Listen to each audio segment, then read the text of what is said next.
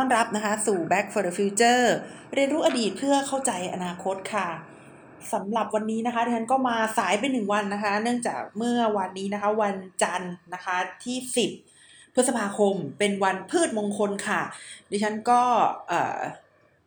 หยุดนะคะหยุดอยู่บ้านแล้วก็ไม่สามารถที่จะมาทำภารกิจนะคะ พูดคุยในเรื่องของอัปเดตนะคะ ข้อมูลข่าวสารแล้วก็ วิเคราะห์นะคะวิเคราะห์ประเด็นสำคัญให้กับคุณผู้ฟังฟังนะคะได้ตรงเวลาเหมือนเดิมนะคะ สาเหตุก็เพราะว่าเพราะว่าอยู่บ้านเนี่ยแหละค่ะเเวลาเราอยู่บ้านเนี่ยนะคะเราก็มีลูกมานอนทับเนี่ยนะคะ มันก็ทำให้เราขยับเนื้อขยับตัวไปไหนค่อนข้างที่ลำบากนะคะ ก็เลยบอกกับพี่กันนะคะบรรณาธิการนะคะ บอกว่าพี่ขอส่งงานสายหนึ่งวันนะนะคะ พี่กันก็บอกว่าไม่เป็นไรครับนะคะ ก็ ต้องต้องจริง ๆ ต้องขอขออภัยนะคะ เพราะว่าการที่จะทำพอดแคสต์เนี่ยนะคะ แล้วก็จะทำให้คุณผู้ฟังเนี่ยได้มาฟังกันเนี่ยก็ควรที่จะทำให้ตรงเวลานะคะ ไม่ไม่จริง ๆ เราไม่ควรที่จะมีข้ออ้างใด ๆเลยนะคะ ที่จะมาบอกว่ามีปัญหาแล้วก็ ไม่สามารถทำให้ตรงเวลาได้นะคะ เพราะฉะนั้นนี่ก็คือเป็นความผิดเลยนะคะของดิฉันเองก็ต้องขอกราบอภัยนะคะ แล้วก็จะพยายามนะคะไม่ให้เกิดสิ่งเหล่านี้ขึ้นบ่อยนะคะ เพราะว่าความสม่ำเสมอนะคะ ความต่อเนื่องเนี่ยเป็นเรื่องที่สำคัญมากค่ะ สำหรับเดือนพฤษภาที่ผ่านมาเนี่ยนะคะ ในขณะที่ความก้าวหน้านะคะ ในเรื่องของวัคซีนเราเนี่ยก็เรียกได้ว่ามากมายเลยทีเดียวนะคะ แต่ว่าดิฉันเนี่ยก็ต้องบอกเลยว่าติดตามอย่างไม่ติดตามอะค่ะ คือ คือบางทีพอได้ข่าวมาเนี่ยนะคะ เช้าเนี่ยนะคะ เย็น เย็นก็ ก็เปลี่ยนแล้วนะคะ อย่างเช่นได้ข่าวมาว่า เอกชนนะคะขอขอวัคซีนนะคะขอนำเข้าเองเนี่ยรัฐบาลไฟเขียวปุ๊บเอกชนบอกว่าอ้าวแป๊บเดียวนะคะ บอกเลยว่ามี 10 จุดนะสามารถไปรับวัคซีนได้นะคะ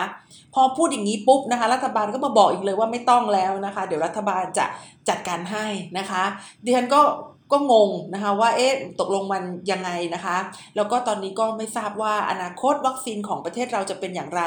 ซึ่งมันมีส่วนที่สำคัญอย่างมากนะคะ กับการวางแผน กับการกำหนดยุทธศาสตร์นะคะ ในเรื่องของทั้งการบริหารประเทศนะคะ ทั้งในเรื่องของการทำธุรกิจนะคะ เพราะว่า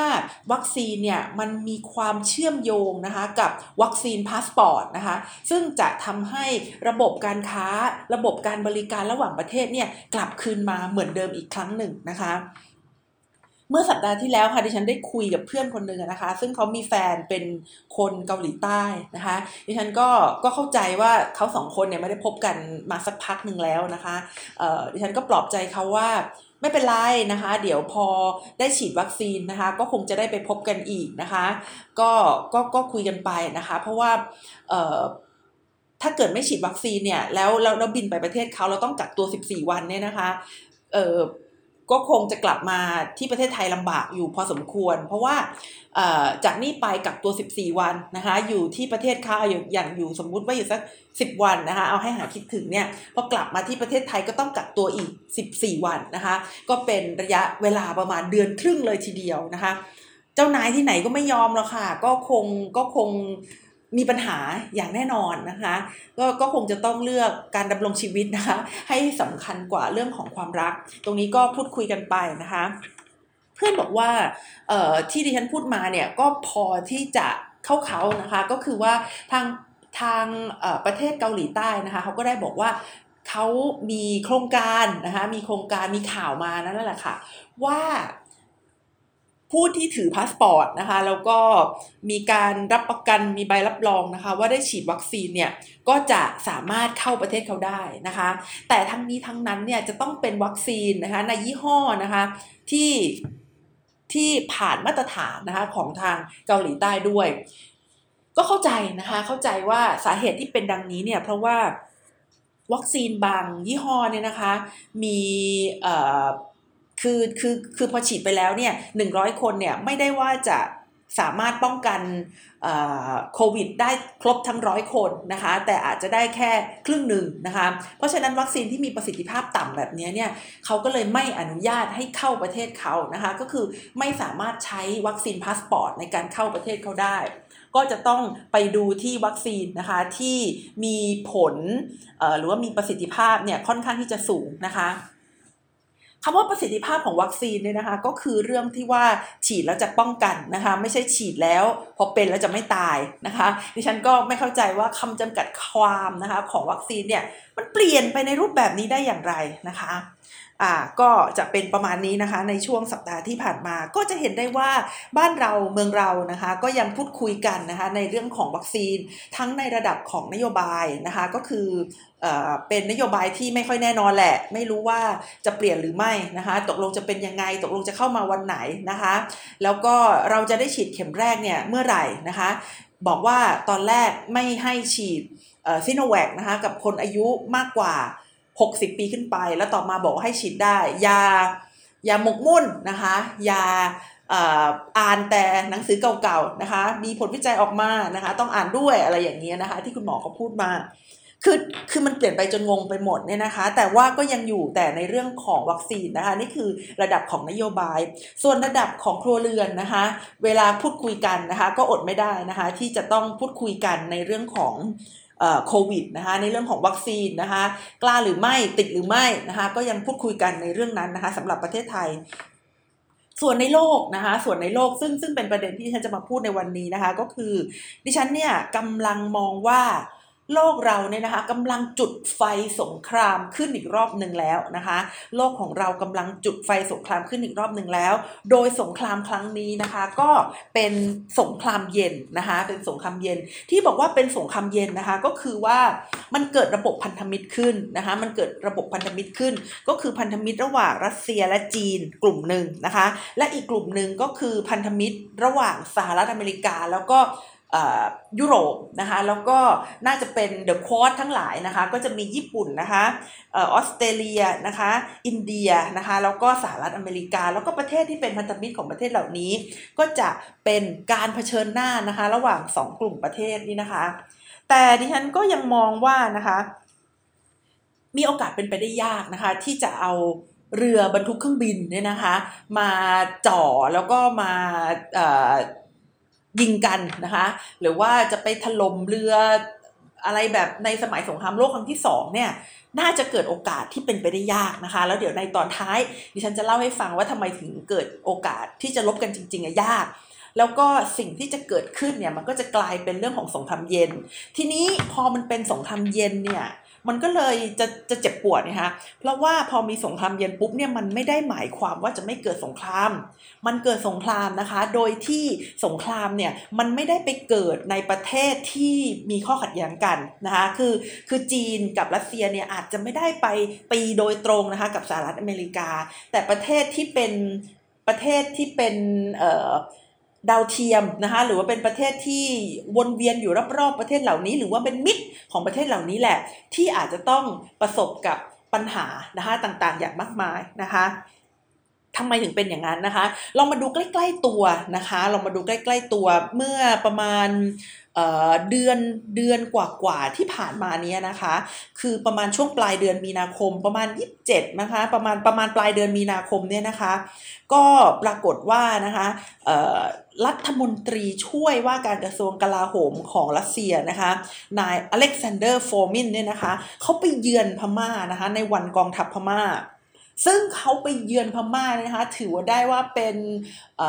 ผู้แทนระดับสูงทางการทูตนะคะที่ไปเยือนประเทศพม่าที่อยู่ในสภาพของการประนามนะคะจากทั่วโลกนะคะว่ากำลัง ใช้กำลังที่รุนแรงเกินไปนะคะ กับการเรียกร้องนะคะของประชาชนบนท้องถนนนะคะก็ก็ถือได้ว่าอ่านี่แหละนี่แหละนี่แหละเป็นสิ่งเป็นตัวอย่างหนึ่งนะคะที่ฉันจะบอกได้เลยว่าพม่าเนี่ยนะคะก็จะต้องเป็นหนึ่งในสนามของสงครามเย็นครั้งนี้นะคะอย่างแน่นอนนะคะนายอเล็กซานเดอร์โฟมินเนี่ยนะคะเขาก็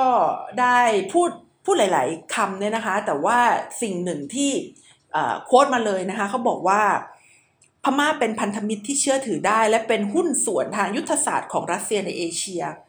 นะคะพม่าเป็นพันธมิตรที่เชื่อถือได้ และเป็นหุ้นส่วนทางยุทธศาสตร์ของรัสเซีย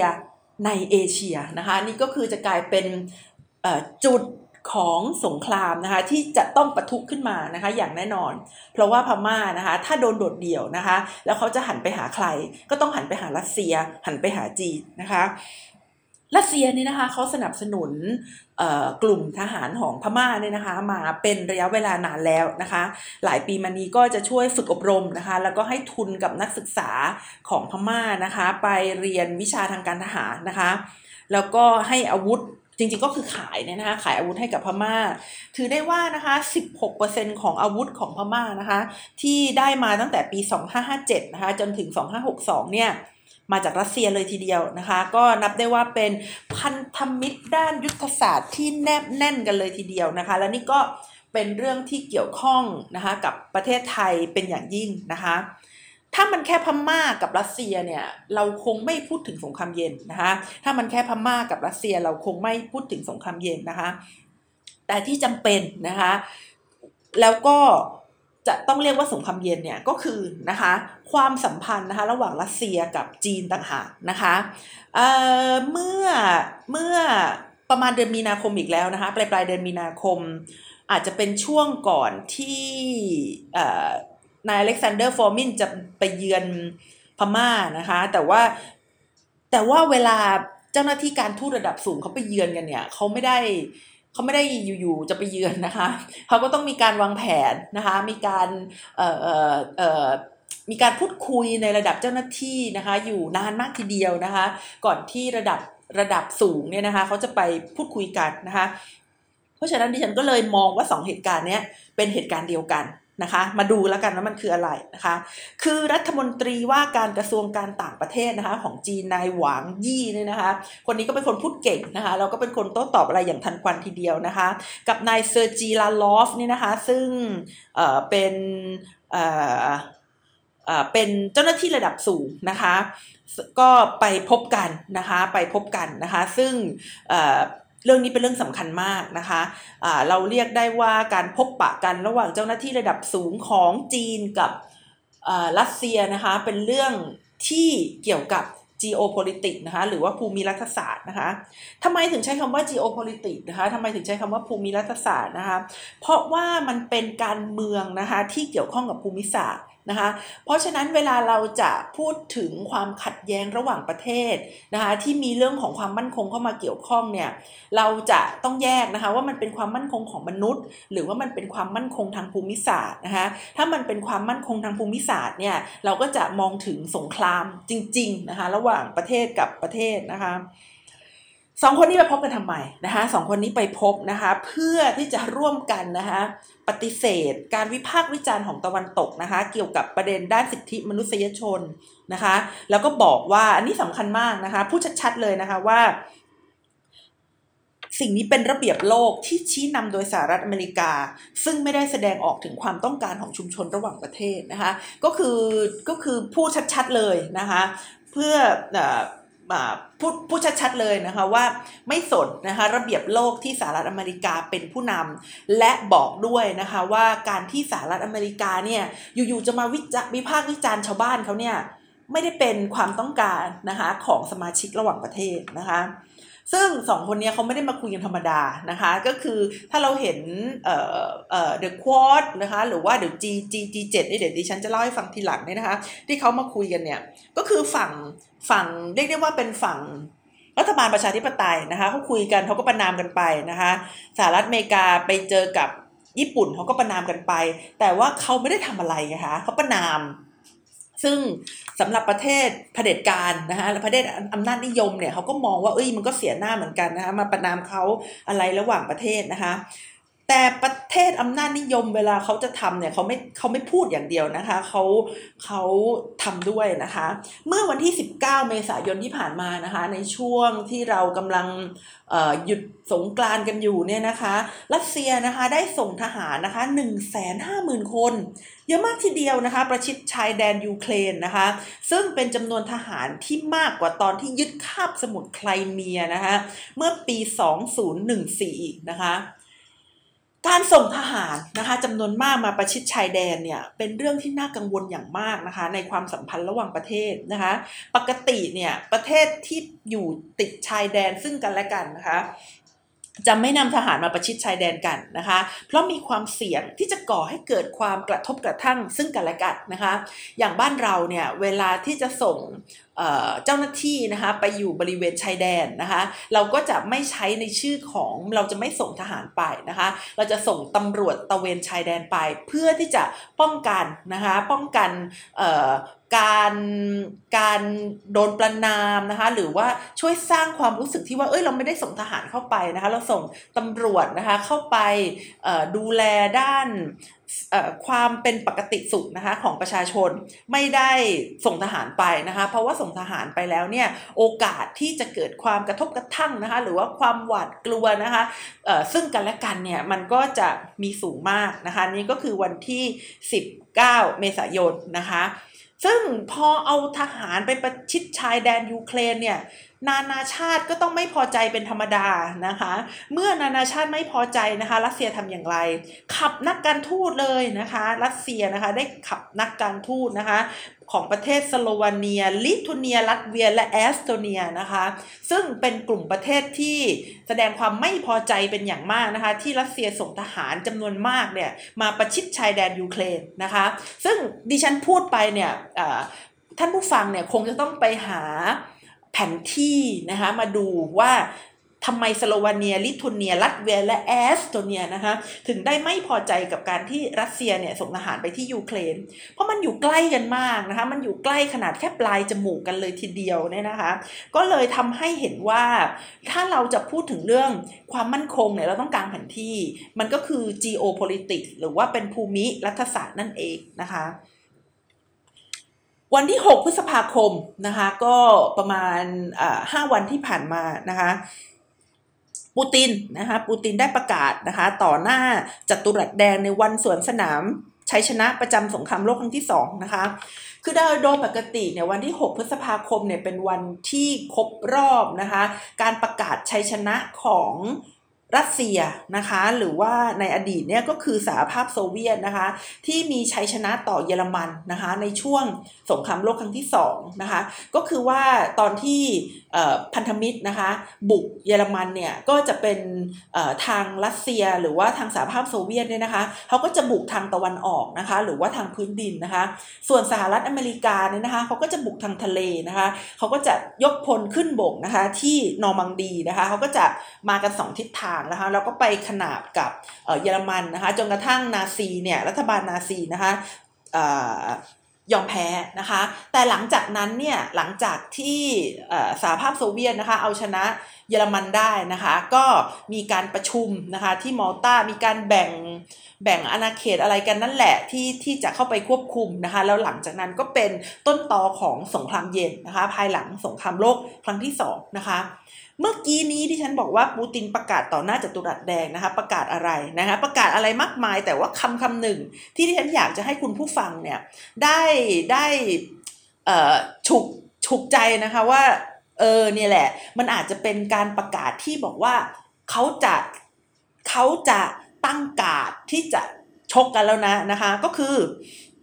ปูตินบอกว่าเขาพร้อมที่จะปกป้องผลประโยชน์ของรัสเซียนะคะแล้วก็ประนามการกลับมาอีกครั้งของโรคหวาดกลัวรัสเซียนะคะของชาวตะวันตก โรคหวาดกลัวรัสเซียของชาวตะวันตกก็คือ Russophobia นะคะซึ่งเป็นโรคนะคะเออคือคือคือมันเป็นมันเป็นความรู้สึกนะคะที่ชาวตะวันตกเนี่ยเขาไม่ค่อยชอบนะคะชาวรัสเซียซึ่งไม่ได้มาไม่ได้มาแค่ช่วงสงครามโลกครั้งที่ 2 ตอนที่สหภาพโซเวียตนะคะเขาเป็นเป็นจักรวรรดิทางด้านคอมมิวนิสต์เท่านั้นนะคะ แต่ว่าความรู้สึกไม่ชอบหรือว่ากลัวรัสเซียเนี่ยนะคะ มันมีมาตั้งแต่สมัยก่อนหน้านั้นแล้วนะคะ เพราะว่ารัสเซียเนี่ยก็เป็นเป็นจักรวรรดิใหญ่นะคะ เป็นเป็นเป็นจักรวรรดิใหญ่ที่มีอาณาเขตที่ค่อนข้างที่จะใหญ่โตนะคะ แล้วก็ค่อนข้างที่จะ ก้าวร้าวนะคะกับการดำเนินความสัมพันธ์ระหว่างประเทศอยู่ทีเดียวนะคะยกตัวอย่างกับสิ่งที่เขาทำกับประเทศโปแลนด์นะคะยกตัวอย่างที่เขาทำกับประเทศโปแลนด์ที่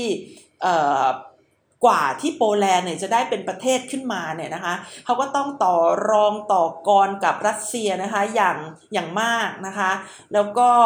คือชาวยุโรปเนี่ยเขาพัฒนานะคะก่อนรัสเซียก็คือรัสเซียเนี่ยมีการปฏิวัติอุตสาหกรรมเนี่ยหลังชาวยุโรปนะคะชาวยุโรปตะวันตกเนี่ยเขาก็เลยมองว่ารัสเซียเนี่ย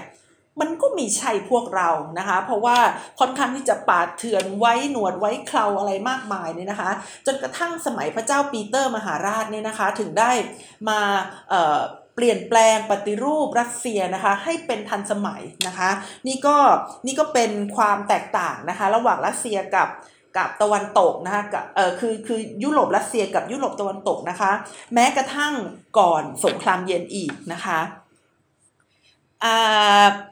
ในวันเดียวกันนะคะในวันเดียวกันที่ที่ฉันบอกเมื่อตะกี้ว่าจะมาเล่าให้ฟังนะคะ ก็คือ 6 พฤษภาคม 2564 ซึ่งเป็นวันสวนสนามนะคะของรัสเซียเนี่ยนะคะ กลุ่มประเทศผู้ร่ำรวยนะคะซึ่งเป็นกลุ่มประเทศอุตสาหกรรมนี้นะคะก็คือ G7 เนี่ยนะคะเขาก็มาประชุมกันนะคะแล้วก็ตำหนินะคะตำหนิรัสเซียว่าอาฆาตมาดร้ายนะคะและตำหนิจีนนะคะว่าชอบกลั่นแกล้งรังแกคนอื่นนะคะและประกาศนะคะอย่างชัดเจนเลยนะคะว่าจะสนับสนุนไต้หวันกับยูเครนนะคะยูเครนนี้ก็คือมองว่าเป็น คือคือรัสเซียเขาก็มองยูเครนว่าเป็นอาณาเขตของเขานะคะ ในขณะที่ปักกิ่งนะคะ ก็มองไต้หวันนะคะว่าเป็นมณฑลกบฏมณฑลกบฏนะคะของตัวเองนะคะ แต่ถึงประกาศอย่างนั้นก็อย่างอย่างที่จะบอกไปนะคะว่าไม่ได้มีนโยบายอย่างเป็นรูปธรรมเท่าไหร่นะคะ ในการที่จะเผชิญหน้านะคะ ซึ่งก็เป็นปกติของประเทศประชาธิปไตยอยู่แล้วนะคะที่ จะไม่ดำเนินนโยบายทางการทหารนะคะ ถ้าถ้าไม่สุดจริง ๆ ถ้าไม่ถึงขั้นที่ว่าจะจะเอาอะไรมาเจาะคอหอยจริง ๆเนี่ยนะคะ นี่ก็เป็นสาเหตุที่ทำไมเนี่ยนะคะ อังกฤษกับฝรั่งเศสเนี่ยรอมันนานนะคะ รอรอจนรอจนสายเกินไปนะคะ ที่จะเข้าไปยับยั้งการกระทำของนาซีในช่วงก่อนสงครามโลกครั้งที่สองนะคะแถลงการเนี่ยนะคะถึงว่า ถึงถึงถึงจะบอกว่าไม่ทำอะไรแต่ก็ปากจัดพอสมควรนะอ่านะคะ มาดูว่า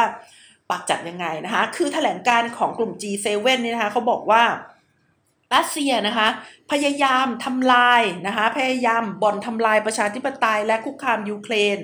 ในขณะที่จีนเนี่ยนะคะก็ได้ละเมิดสิทธิมนุษยชนในซินเจียง และในทิเบตนะคะและปราบปรามผู้เรียกร้องประชาธิปไตยในฮ่องกงนะคะและใช้อิทธิพลทางเศรษฐกิจนะคะทำลายชาติอื่นนะคะ เพราะฉะนั้นนะคะเพราะฉะนั้นเนี่ยเรามองอะไรเรามองอะไรได้จากแถลงการของ G7 นะคะ ที่เกี่ยวข้องกับภูมิรัฐศาสตร์โลกนะคะหนึ่งนะคะหนึ่งก็คือเรื่องของ กลุ่มประเทศอุตสาหกรรมนี่นะคะ ที่ต้องการหยุดยั้งระงงับนะคะหรือว่าชะลอนะคะนโยบายเศรษฐกิจแบบบีบบังคับของปักกิ่งนะคะนโยบายเศรษฐกิจแบบบีบบังคับของปักกิ่งนี้ก็คือนโยบายเศรษฐกิจที่ที่จีนเนี่ยนะคะใช้กับการให้ประเทศต่างๆ กู้ยืมเงิน และถ้ากู้ไม่ได้ก็ยึดนะคะอย่างเช่นที่เกิดขึ้นในหลายประเทศในแอฟริกา นะคะ แล้วก็ต่อต้านนะคะการบิดเบือนข้อมูลของมอสโกนะคะนี่ก็คือข้อแรกนะคะ ข้อที่2นะคะแถลงการฉบับนี้เนี่ยสะท้อนให้เห็นว่านะคะความเจริญของจีนในด้านการทหารและในด้านเศรษฐกิจนะคะในช่วงตั้งแต่สมัยเติ้งเสี่ยวผิงเปิดประเทศเป็นต้นมาก็ประมาณ เกือบ 40 ปีเนี่ยนะคะ เป็นเหตุการณ์นะคะด้านภูมิรัฐศาสตร์ที่สำคัญที่สุดในประวัติศาสตร์นะคะ เช่นเดียวกับการล่มสลายของสหภาพโซเวียตนะคะ เพราะว่าได้เกิดตัวแสดงใหม่ ซึ่งเป็นตัวแสดงที่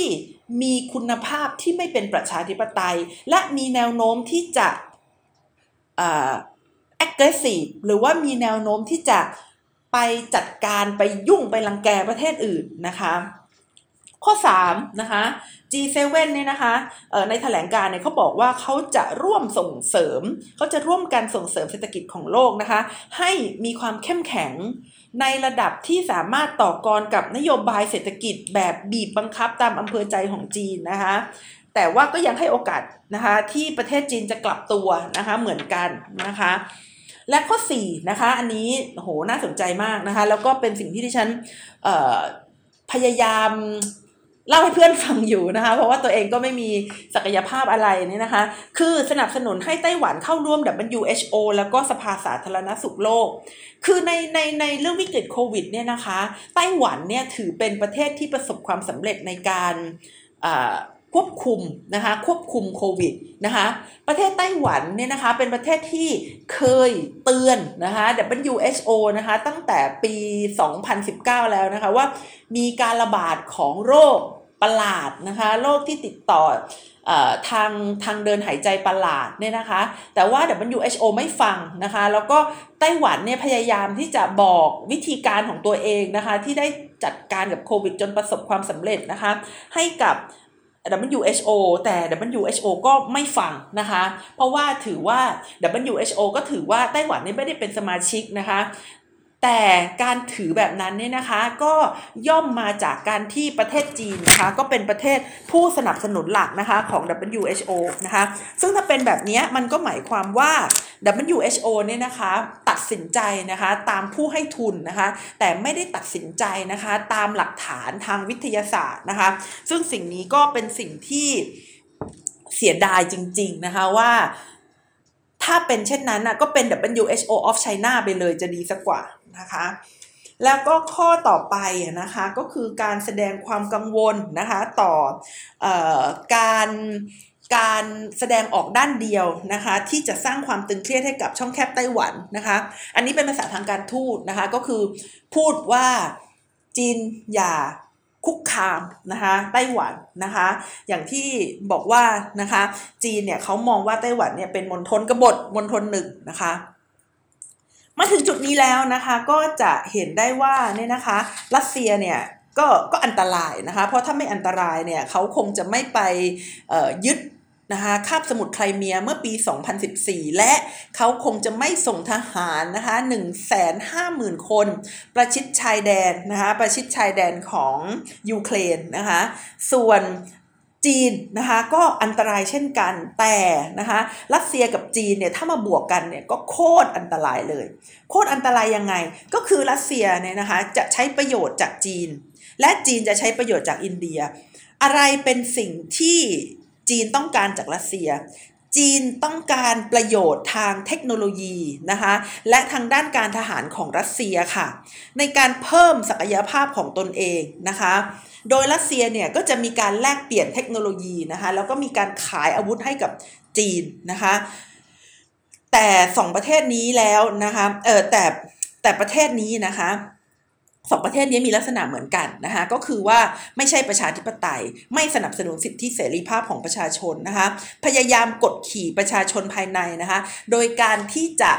แสดงให้เห็นถึงศักยภาพของตัวเองนะคะ ในการจัดการกับประเทศอื่นๆ เพราะถ้าเกิดจีนนะคะเสียไต้หวันนะคะ จีนเสียฮ่องกงไปเนี่ยสิ่งที่จะเกิดขึ้นกับจีนนะคะก็คือชนกลุ่มน้อยอีกหลายๆ กลุ่มนะคะ ในจีนเนี่ยก็จะต้องพยายามที่จะเป็นอิสระเช่นเดียวกันนะคะ ถ้าบอกว่าอยู่กับจีนแล้วสบายทำไมเขาถึงอยากเป็นอิสระนะคะ ตรงนี้ก็น่าสงสัยนะคะ วันก่อนดิฉันดิฉันว่าดิฉันเคยเล่าให้ฟังแล้วแหละ แต่ว่าพูดไปอีกครั้งหนึ่งเผื่อใครจะลืมนะคะ ว่า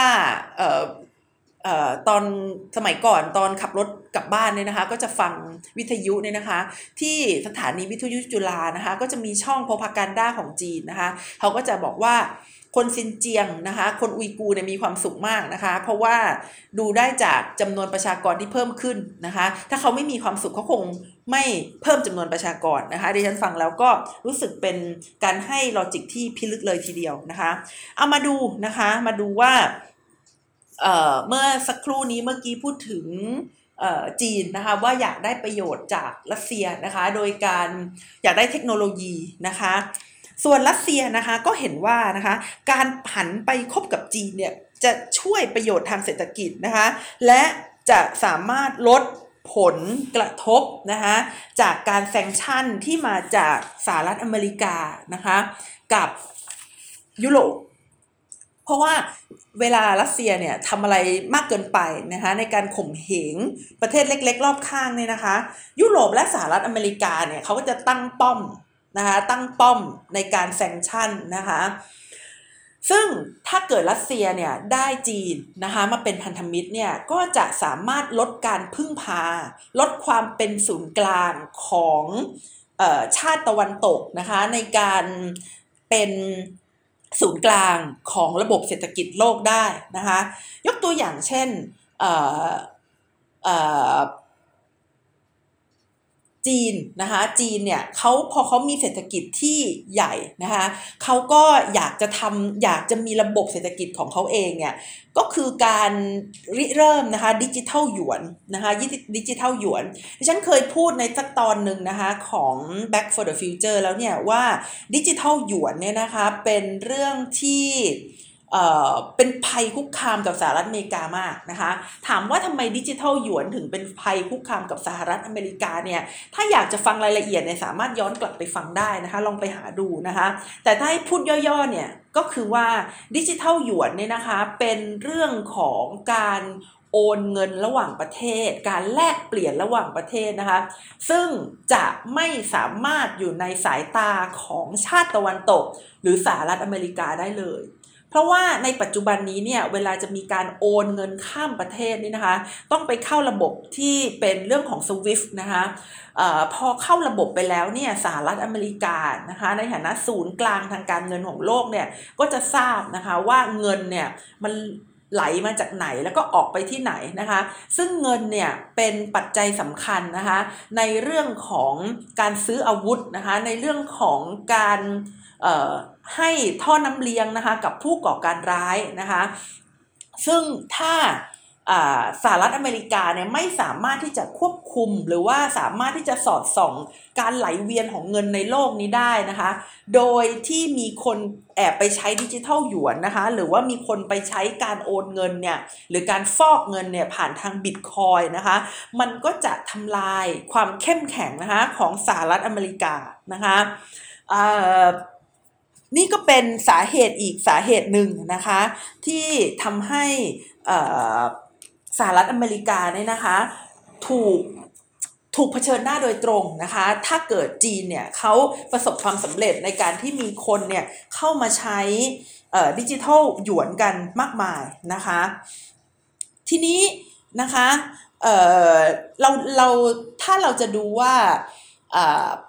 รัสเซียกับจีนเนี่ยมีความสัมพันธ์ทางเศรษฐกิจที่เท่าเทียมหรือเปล่านะคะ ก็ต้องบอกได้เลยว่าไม่ค่อยเท่าเทียมนะคะ เพราะว่าระบบเศรษฐกิจของรัสเซียเนี่ยเป็นการส่งออก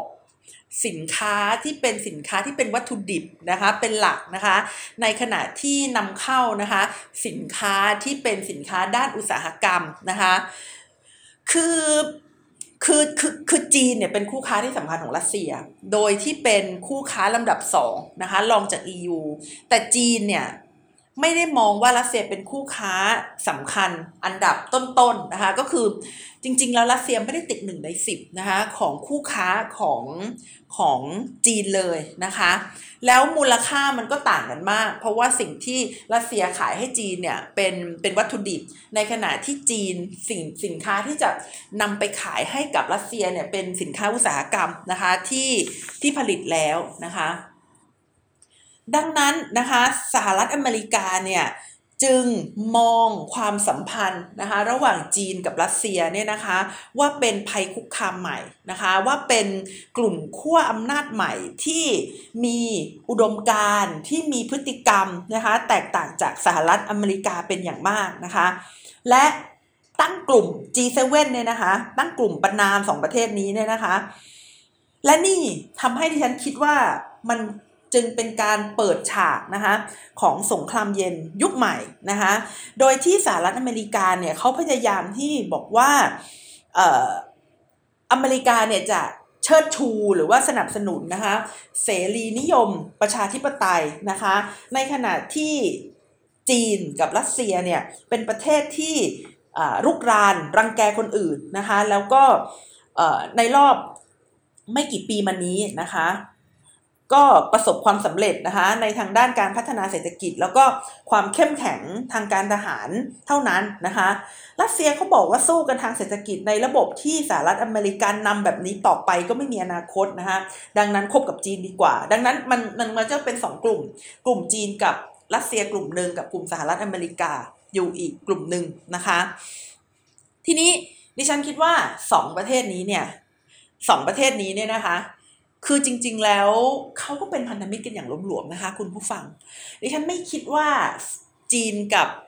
รัสเซียเนี่ยจะเป็นพันธมิตรที่สนิทสนมแนบแน่นเหมือนสหรัฐอเมริกากับยุโรป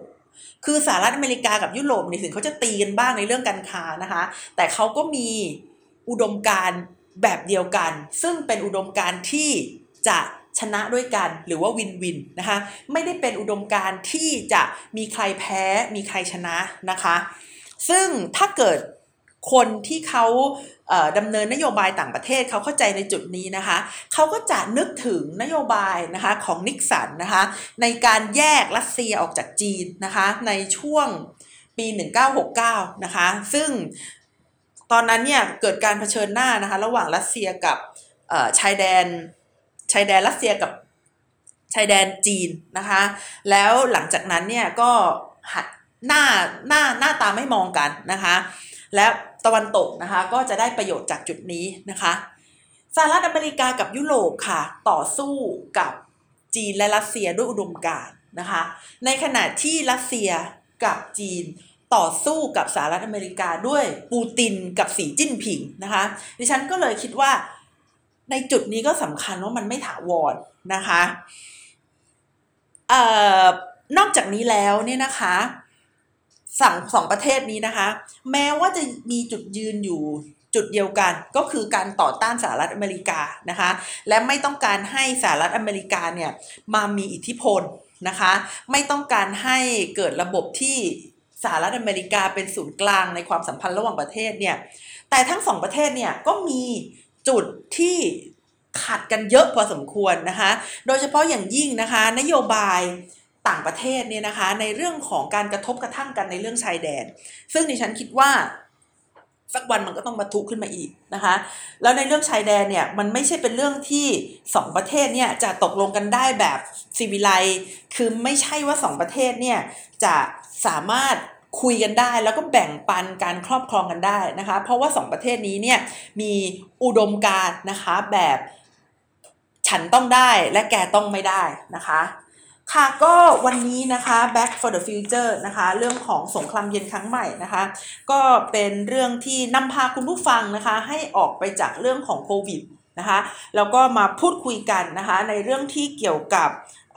ความมั่นคงระหว่างประเทศนะคะ ก็วันนี้นะคะดิฉันนัชชาพัฒน์อมรคุณขาดก็ต้องขอกราบขอโทษคุณผู้ฟังอีกครั้งหนึ่งนะคะสำหรับการเอ่อเอ่อ